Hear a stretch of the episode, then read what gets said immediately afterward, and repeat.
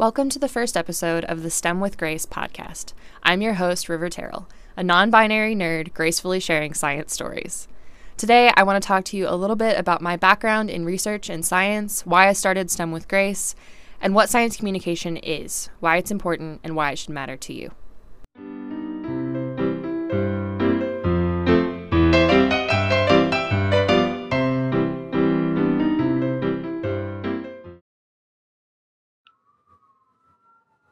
For the first segment of today's episode, I want to talk a little bit about me and my background. So, I'm a fourth year biology student at the University of Texas at Austin. I'm in the Dean Scholars Honors Program, and I've been doing research since my first year. Um, I did, I started research in middle school actually with science fairs, and I did one project that was physics related. And then the second year, I did a cellular and molecular biology project and uh, fell in love with science. I love doing research, doing data analysis, and I just really enjoy the process of science and learning new things and always asking questions. I did pretty early on in high school that I wanted to pursue a career in science when I met uh, my mom's cousin, Lesley Northrop, who is a brilliant geneticist and at the time worked at Columbia and had her own lab. And she uh, took me around and showed me the machines in the lab, how they run PCRs, looking at karyotypes. And it was so interesting. And I didn't know that at, up to that point that it could be a career. And I was so enamored that I came back to high school. And the next semester, I walked into my freshman biology classroom and told my professor, I want to be a geneticist. And I was so, so excited about this because I finally had an idea of what I wanted to study in science. I'd always known that I wanted to go into science as a longtime Star Trek nerd, as a uh, enthusiast for chemistry and memorizing the periodic table song. And uh, I went through many phases of wanting to be a scientist from an astronaut to astrophysicist to nanotechnologist, then to a geneticist. And that's where I have stayed for the longest. I got to college, I joined the Freshman Research Initiative, which is a program that UT puts on so that undergraduates who don't have much research experience in wet lab can get started um, in more technical research. And what I mean by wet lab is being at the bench working with pipettes. So when you picture your typical biologist or your typical chemist, that's the kind of lab instead of computational or uh, just reading books at the library and doing science that way, which is still perfectly valid. Just uh, being at the bench with microscopes and pipettes and chemicals that way. So I joined the Aptamer stream when I was in my freshman year of college and started doing research on aptamers, which are basically molecular stickers. They're very similar to antibodies. Um, so they're just like molecular signals. They're little tiny snippets of DNA or RNA that attach to a molecule or a protein, some target uh, biological substance, and send a signal that way. Um, and then I started getting into uh, reproducibility studies and how often science experiments that are published are able to be reproduced. And that was really, really interesting to me because I started studying the culture of science and how we think about publications in academia and really getting into okay, what makes science work? How do we do this? It's it's not just one person individually in a lab. How do we share our research in a way that actually matters and furthers the field? Um, then I switched gears a little bit. Um, when I was a junior, I started in an immunology lab. So I had always been interested in genetics, and then I kind of got to this uh, the aptamer phase, which was very similar to an antibody, and then I started learning more about immunology and got into an immunology lab, and then had some at the same time I was getting into science communication. So I, on a whim, uh, registered for a class by Anthony Dudo, who is the head of the science communication program at UT, which has been so amazing to work with him and learn from him. And I really started getting into science communication. So that is my background in research. I have been doing, uh, I've done biology, chemistry, immunology, and then I'm now moving into more of science communication research and social sciences, looking at how scientists think about science communication, how the public understands science and views science as a field, both logically and emotionally, how you, how people feel about science, how people feel about science journalism on both sides. I've done some research interviewing journalists and scientists. Um, and then have really started moving into the science communication space and looking at uh, the culture and the inclusivity and the why why science matters and how it works. Um, so that's how I've got here, and I started STEM with Grace to really further this process and share it all with you because at least in my opinion science that is not shared is science that doesn't matter because what matters about science is that it is curiosity driven and community oriented. I think that until we share our research, until science is um, common ground, uh, there's a limit to what we can discover and how we can move forward.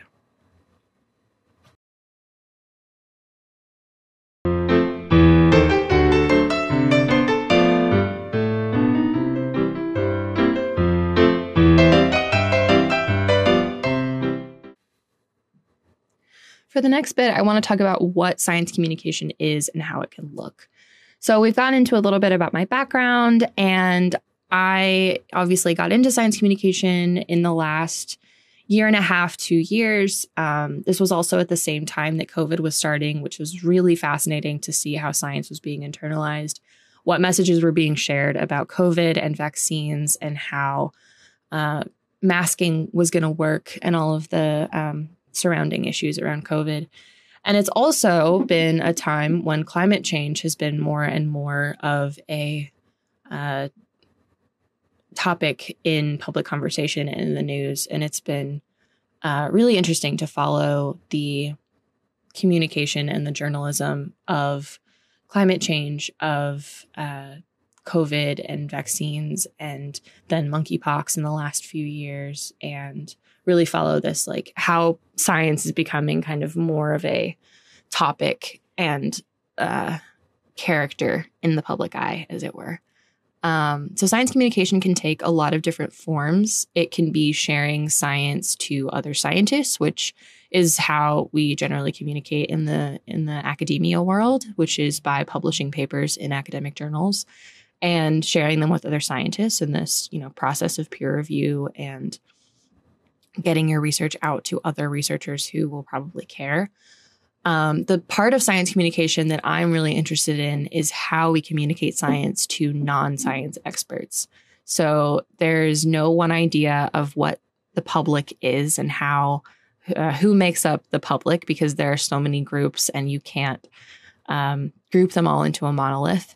But this kind of outward facing science communication can take a lot of different forms, such as writing articles um, for news sources or in blogs, giving lectures, public speaking, um, producing science themed media content. We've seen a lot of uh, uptick in TikToks and YouTube channels that talk about science.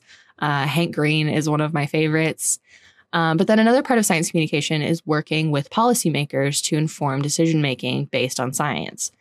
Generally, the goal of SciComm is to increase the public understanding of science, its role in society, to promote critical thinking and then informed uh, decision making. So, science communication, the way that I've pursued it and started, is obviously by starting this podcast and by starting to create a following on Instagram to share kind of my journey in science, what my life as a scientist looks like, and what it can look like and how it can matter to people who aren't involved in science on the daily basis.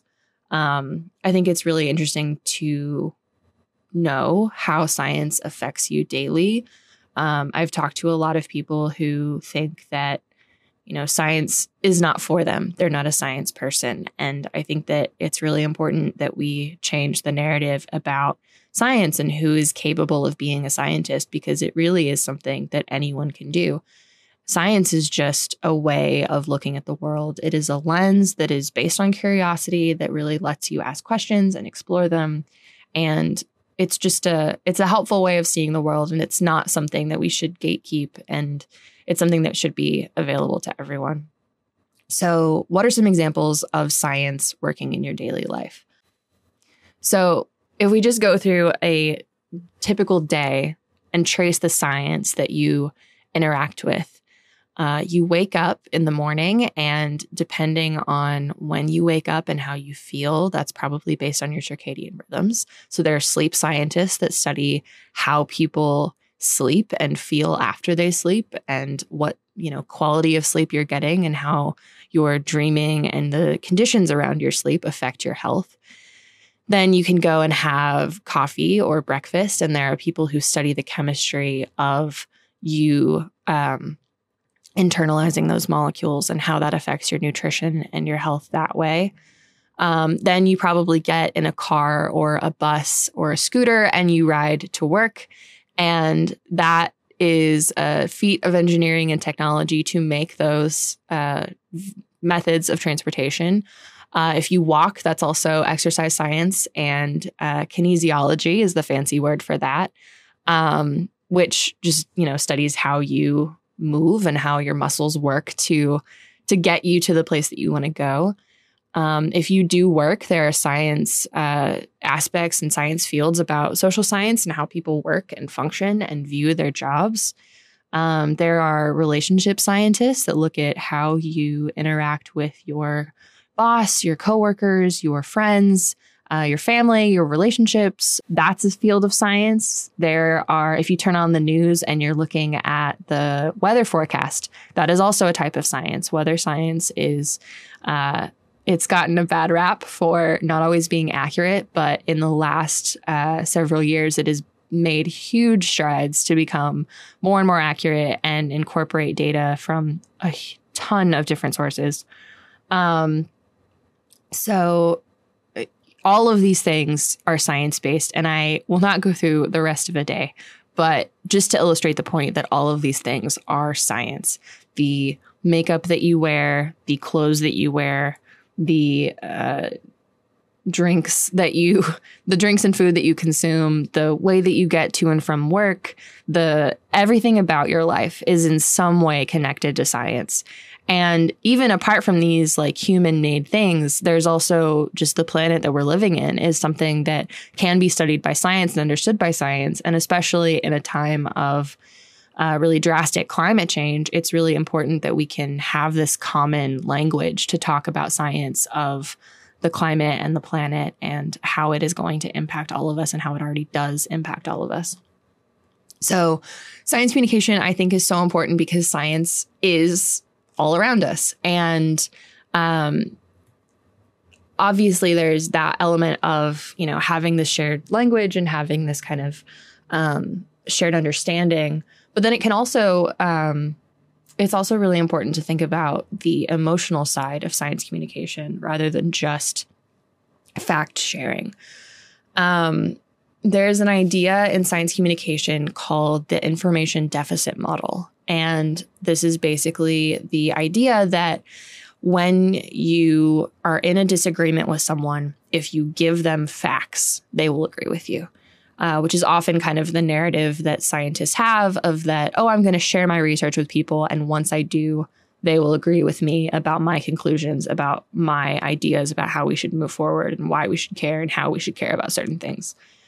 And there's so much research to show that this is not how belief works. Uh, it's not just based on facts. We are emotional and social creatures, and we internalize information based on our past experiences and we compare them to information we already hold, what values we have, our cultural backgrounds. Um, and it's really important that we acknowledge these things and come at it from empathy. And of course, the irony of this is that I am telling you that the information deficit model doesn't work as if you will agree with me.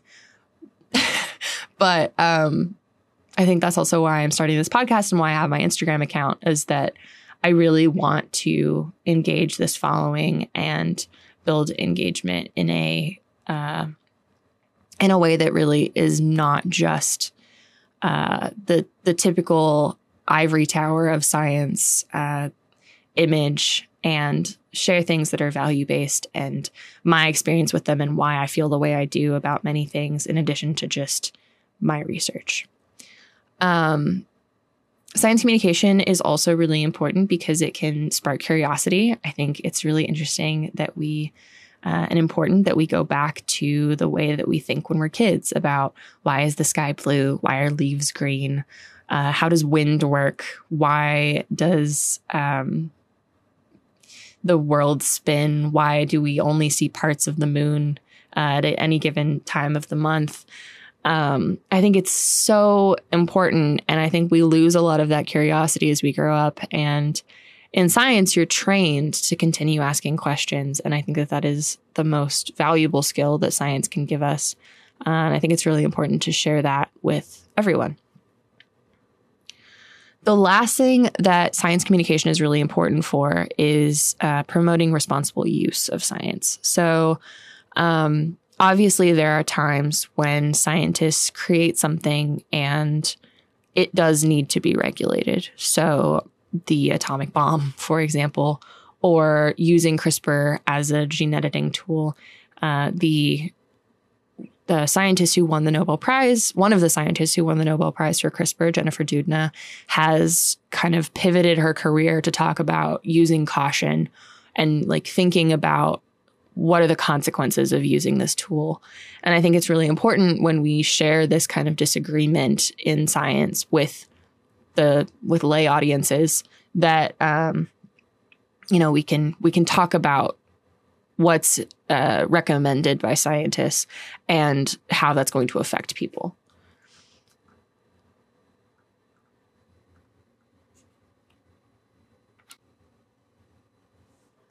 So, I've gone through several reasons about why I think science communication is important. And I would love to know after hearing this if you have any other ideas of why you think hearing about science is important, why you think learning about science is important, or any hesitancies that you have about learning about science and how learning about science makes you feel. If someone has told you that you uh, can't do science or you aren't qualified to do science, uh, I would I would love to hear about what you think and what you'd like to know about science and what you'd like to learn. I want this podcast to be a safe space, and I will share stories from my own life, from my research, from uh, research that I know about. And I really want to just like kind of take away the curtain, pull back the curtain, as it were, about the field of science and academia. Um, I would love to do an exercise before I close out this episode uh, if you are able, uh, close your eyes and think of a scientist. And I want you to think about who comes to mind and what that person looks like and what environment they're in. And typically, uh, when people picture scientists, it is a uh, white man in a lab coat that is you know, locked away in a lab with a pipette and a microscope and safety goggles and pouring over a beaker and maybe the maybe you have an Einstein image of like crazy hair and someone writing on a chalkboard in some dimly lit room. And I think my goal in this podcast is not only for me to nerd out and ch- share things that I'm really passionate about, but also to change the idea of what a scientist is and who can be a scientist. Um, so I hope that in listening to future episodes, you can um, learn some things and uh, realize and internalize that anyone can do science, that you don't have to have an advanced degree in a scientific field to be capable of being curious and approaching the world with wonder and asking questions and finding the answers. Um, thank you for listening. I hope that you found this episode uh, interesting and relevant to you. And I'm so excited to be on this journey with you and start this podcast. So I will see you next time for the STEM with Grace podcast. Thank you so much for listening. I'm River Terrell.